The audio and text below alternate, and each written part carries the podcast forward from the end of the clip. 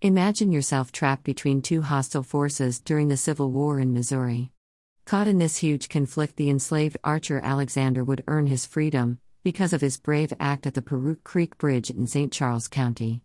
When he learned of his enslavers' plot to destroy the vital railroad bridge, he rushed to inform the Union troops stationed at the guardhouse. This critical knowledge would save hundreds of lives and precious military supplies. With the local area's men in hot pursuit, Archer fled for his life, via the Network to Freedom, otherwise known as the Underground Railroad.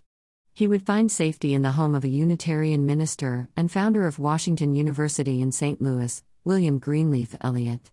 It would be dangerous to harbor a fugitive slave, and though given protection by the military, Archer would be hidden in Alton, Illinois until his emancipation was announced in the newspapers on September twenty-fourth, eighteen sixty-three. Eliot and Archer would develop a friendship that would transform both of their lives and span generations. Eliot is the grandfather of poet T S Eliot. Now, over one hundred fifty years later, we will honor the life of this hero with two important events, on Saturday, September twenty-fourth, twenty twenty-two.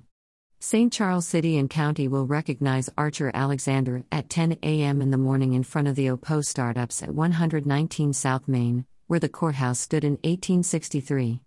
At one p.m., that afternoon, his family invites the public to join them for a memorial service for this heroic man's life, in the Saint Peter's U C C Cemetery at two thousand one hundred one Lucas, and Hunt Cemetery in Saint Louis County, Normandy. Archer Alexander is known as the face of freedom on the Emancipation Monument in Washington, D C, a monument erected and dedicated by the formerly enslaved people and the U S colored troops in eighteen seventy-six.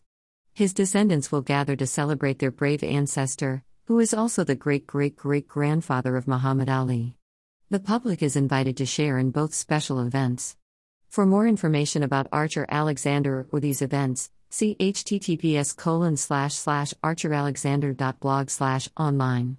For more, contact author Doris Keevan-Frank by email at doris dot keevan frank at gmail dot com or call six three six, two two one, one five two four. The Saint Charles County Home Guards, under the command of German-born Lieutenant Colonel Arnold Krekel, guarded the Peruke Creek Bridge in eighteen sixty-three. Photo from the State Historical Society of Missouri. The Emancipation Memorial in Washington, D C.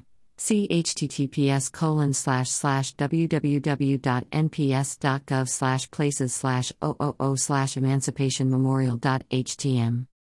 Archer Alexander. Photo from the Missouri Historical Society Photographic Collection.